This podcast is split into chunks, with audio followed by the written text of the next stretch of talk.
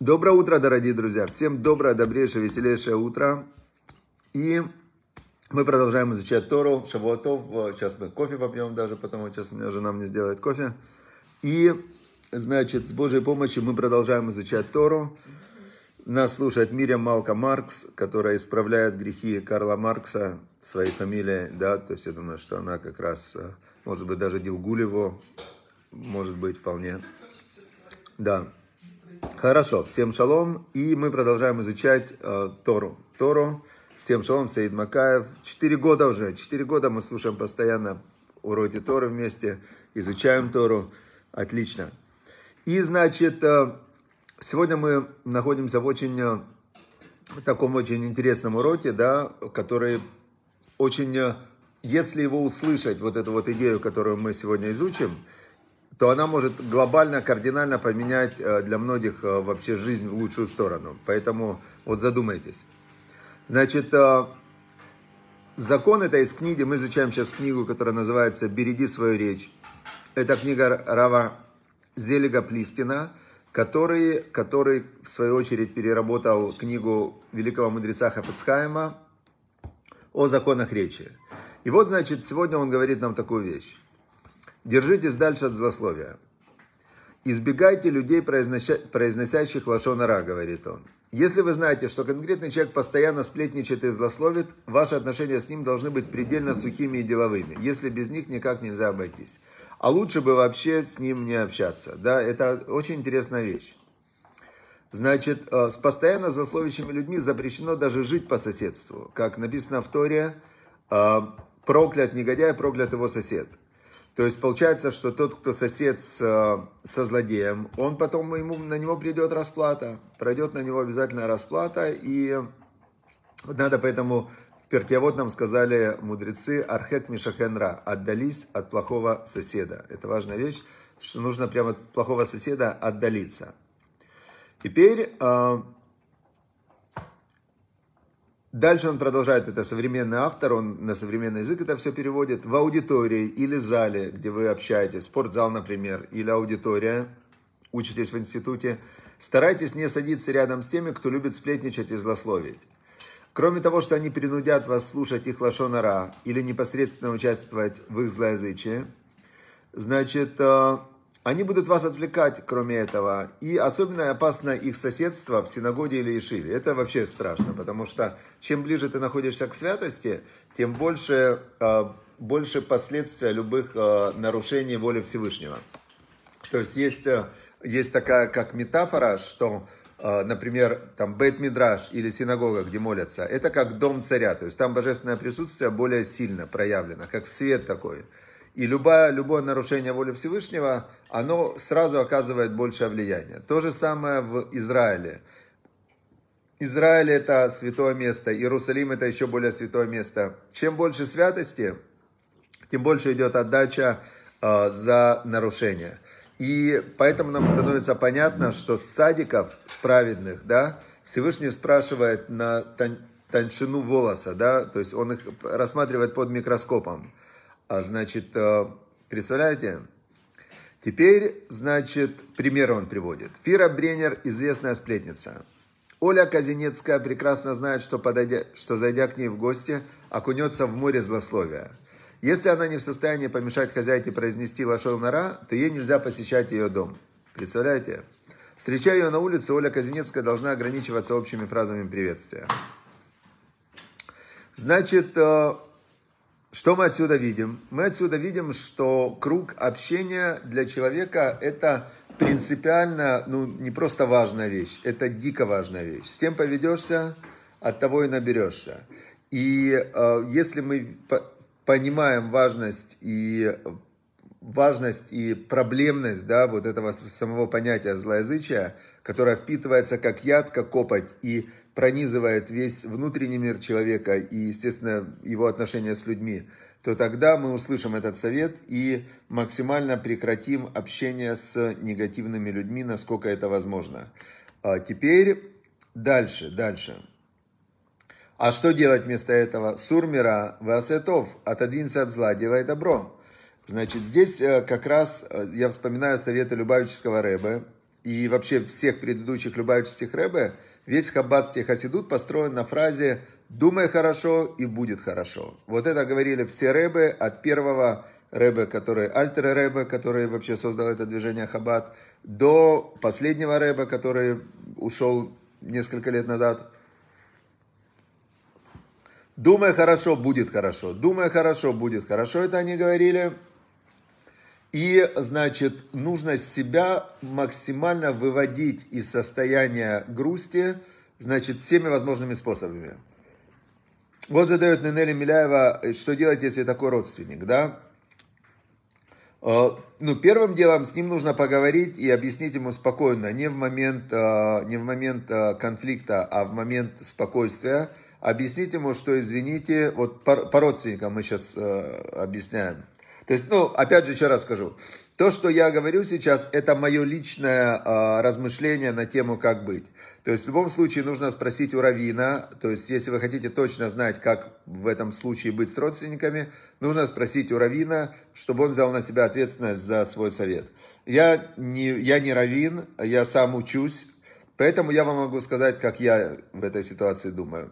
Нужно предупредить родственников, в спокойной обстановке можно даже написать какое-то письмо, сказать, что вы знаете, вот так и так, я верю вот, вот так вот, мне нельзя. Вот нельзя мне слушать злоязычия, сплетни, э, гадости про меня, э, гадости про других. То есть объяснить. Многие люди не понимают, что такое злоязычие. Ну, не то, что многие. Ни один человек нормальный,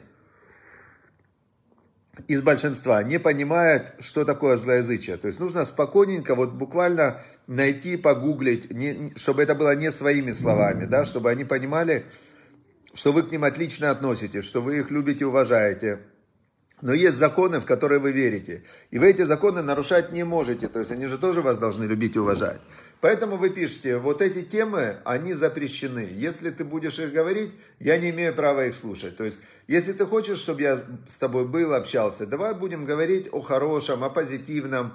Будем обсуждать, э, что мы можем сделать, чтобы улучшить жизнь. Будем обсуждать, какие есть хорошие новости.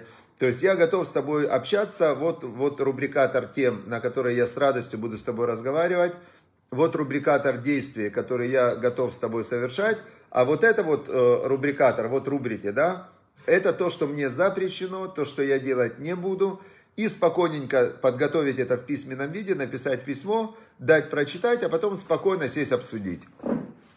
Это, ну, как бы честно, нормально, хорошо, спокойно, рационально. То есть в эмоциональном обсуждении точно не надо на эту тему говорить, потому что это может принести только вред, а не пользу. Это то, что касается а, Смотрите, Виталий Ватипро спрашивает, заявление на человека за агрессивное поведение, это тоже злоязычие.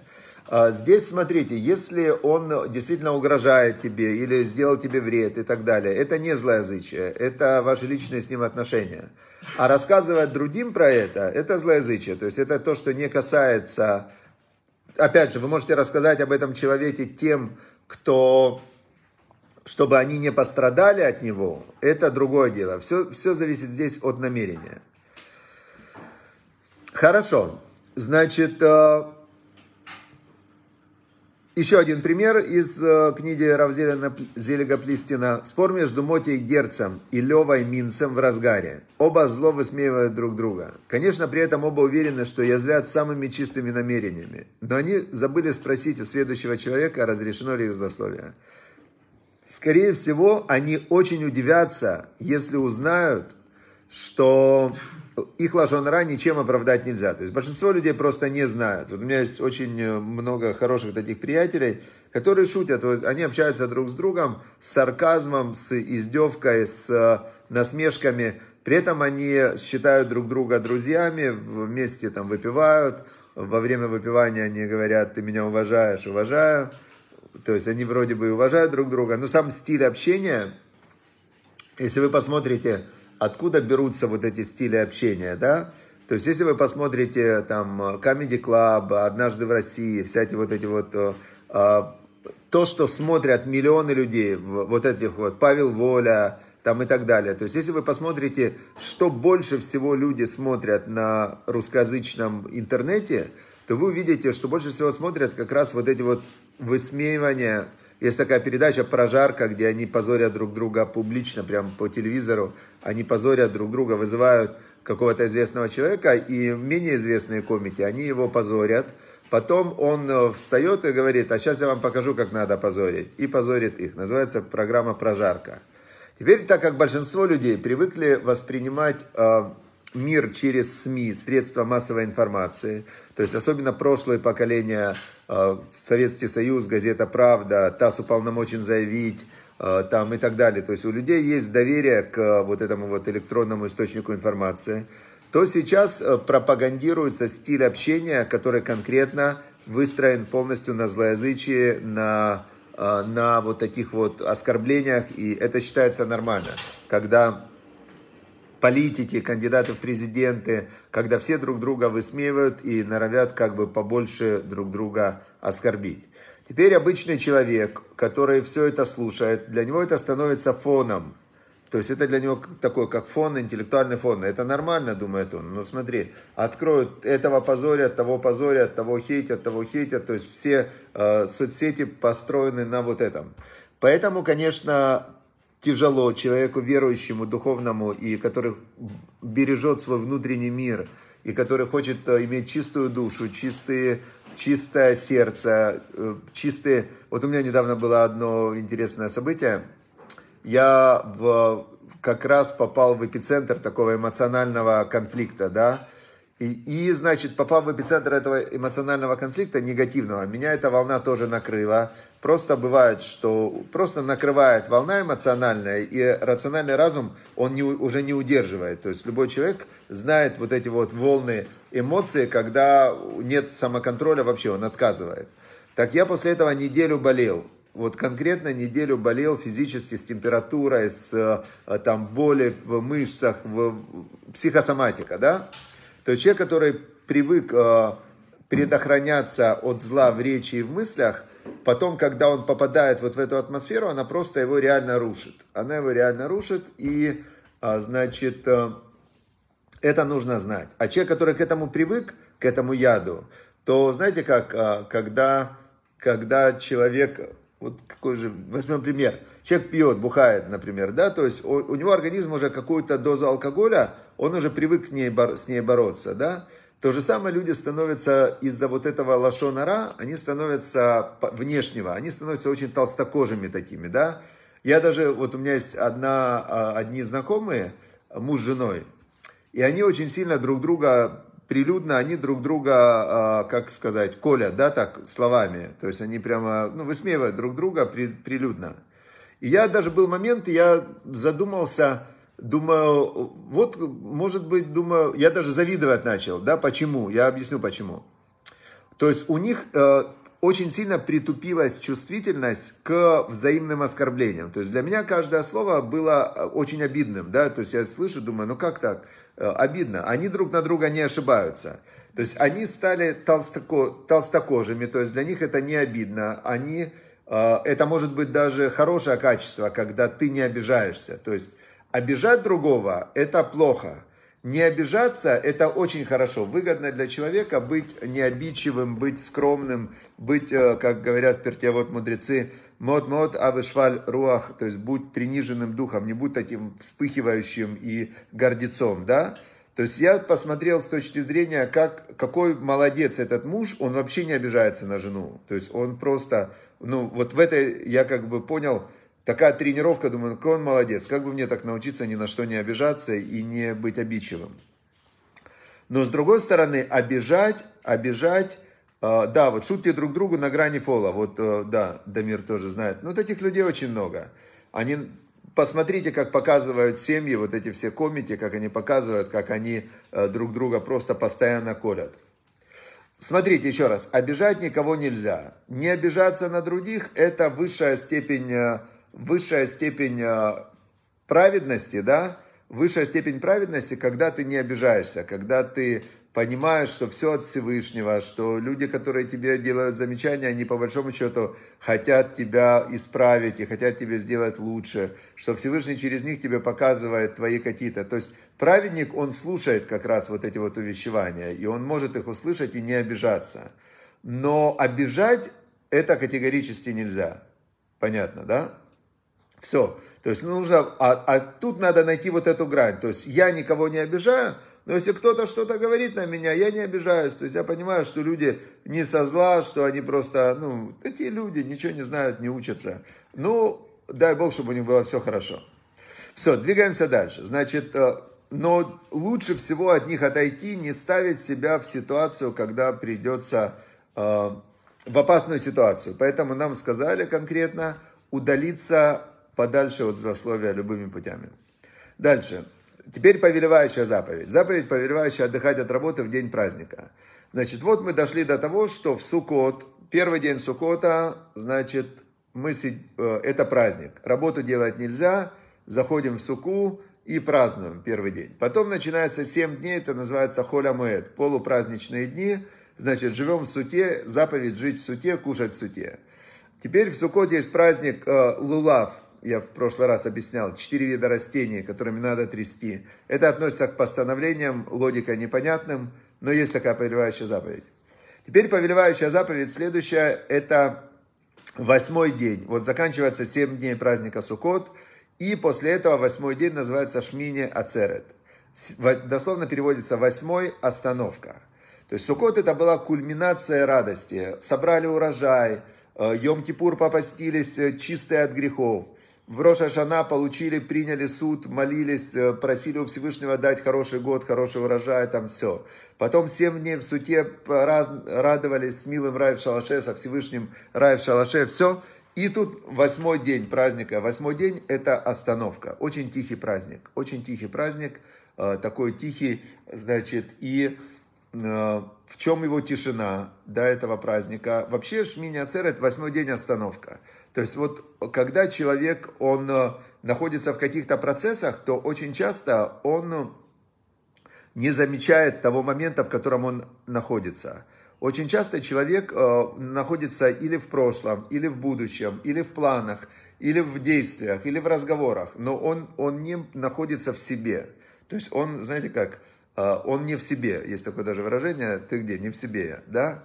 И вот, э, вот этот Шмини Ацерет, это день, последний день, завершающий остановиться, начинается новый цикл. Уже начинается Новый год, новый цикл чтения Торы и так далее. Но смысл праздника и шаббата – это остановиться от созидающей деятельности, зайти в состояние неделания в физическом мире. То есть ты перестаешь делать что-то в физическом мире.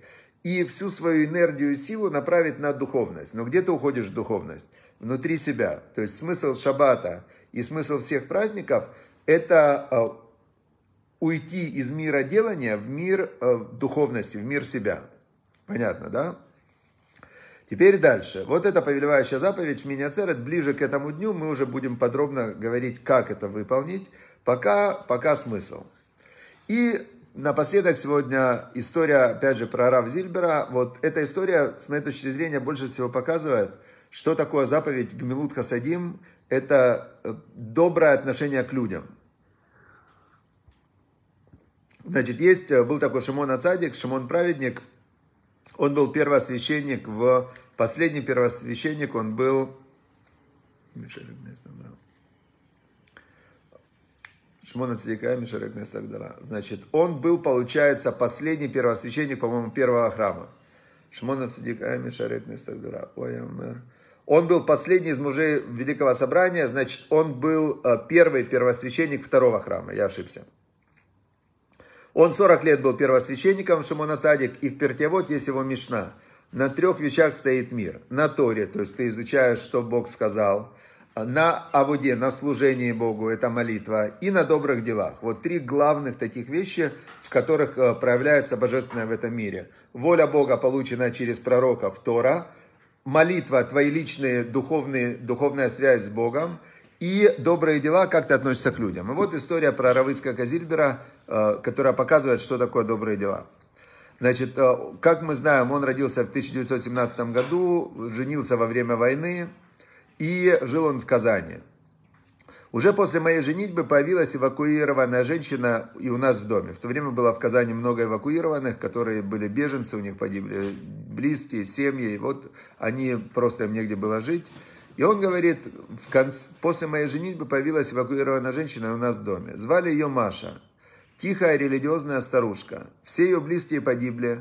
Она ходила по домам, просила подаяния. Я предложил жене взять ее к нам, и она согласилась. Мы прописали Машу у себя. Вы, наверное, не знаете, что такое прописка, а ведь в свое время и в той стране она, можно сказать, судьбу решала. Каждый гражданин страны должен был иметь определенное место жительства, и это место указывалось у него в паспорте. Получить же право на жилье, на проживание в каком-то городе было непросто. Маша, эта старушка, стала жить с нами. Мы полюбили ее, а она полюбила нас. Маша помогала нам с женой растить и воспитывать детей. Вообще она много для нас сделала. И я и мои дети многим ей обязаны. То есть видите, чем отличается праведник цадик? Он не смотрит на то, что он делает. Да, он смотрит на то, что ему сделали, и он за это очень благодарен. То есть для него главная благодарность. И даже здесь Равыцкак пишет, что я и мои дети многим ей обязаны. Нам удалось выхлопотать для Маши пенсию. Когда в, 60, в 60 году мы вынуждены были уехать в Ташкент, Маша осталась в нашей квартире одна. Потом Маша совсем состарилась, и пришлось поместить ее в дом престарелых, где-то под Казанью. Я старался поддерживать с ней связи с Ташкента. Когда она умерла, мне дали телеграмму, я приехал, перевез ее тело в Казань и похоронил как положено. И по сей день я отмечаю Машин Йорцет, годовщину смерти. А, значит, э, это то, что он пишет. Да, случай не исключительный. Война лишала людей дома и близких, и порой приводила по чужой кров, где они, старики и дети, находили новую семью. А теперь те, кто его знали в то время в, в, в Ташкенте, пишут о нем воспоминания, да, люди. Как раз здесь приведен кусочек воспоминаний о нем. Вы знаете историю о том, как он опекал старушку в Казани? Он очень тяжело работал, когда приехал в Ташкент. Чтобы не работать в субботу, Рыбыцкак пошел на бетономешалку, где все делалось вручную. Он работал слесарем на бетономешалке, чтобы лишь бы в субботу не работать. Для него главное было, в какой работе ему дадут возможность в субботу не работать. Жили Зильберы очень скромно. Когда под Казани умерла старушка, которую он опекал, Рыбыцкак взял авансом зарплату за полгода вперед. На эти деньги поехал в Казань и похоронил старушку на еврейском кладбище это папа мой узнал об этом и, конечно, старался помочь. Из рассказа Соф, Софы Кернер, дочери Владимира Яза Крыляков. То есть, э, вот такая вот была, вот это праведник, да, то есть э, он выражается не в том, честно вам скажу, проводить урок для меня удовольствие. Я благодаря этому уроку сам учусь, готовлюсь, есть вот это постоянство, я чувствую, что это важно. Но вот такие вот вещи, э, когда ты просто кому-то помогаешь своими руками, своими силами, это, вот это и есть настоящая проверка, насколько человек по-настоящему праведный, насколько он видит в людях проявление образа Всевышнего. И это, конечно, гмилут хасадим, добрые дела вот руками, телом, это очень-очень э, важная заповедь. Говорят, что она больше всего продлевает жизнь. И она тяжелая, тяжелая. Э, ну, Опять же, хотя есть праведники, для кого-то это может и не тяжело, я думаю, что есть эти люди, которые от природы праведники. Но для большинства людей, у которых вот этот эгоизм, только брать, брать себе, он, он побеждает, то это, конечно, работа, большая работа над собой, добрые дела. Все, желаю всем нам, чтобы мы делали добрые дела, учили Тору, хорошо молились, благодарили Всевышнего за все то счастье, в котором мы живем. Слава Богу, что мы не живем в 40-е годы, в 50-е, 60-е прошлого века, когда было действительно страшно, плохо, больно, миллионы людей погибали, болели. Было страхи, да? А мы живем в такое прекрасное время, что мы были веселые, ценили это, и благодарили Всевышнего минимум по сто раз в день за все хорошее, что Он нам дает. Все, всем удачи и успехов, хорошей недели, хорошего дня. Пока.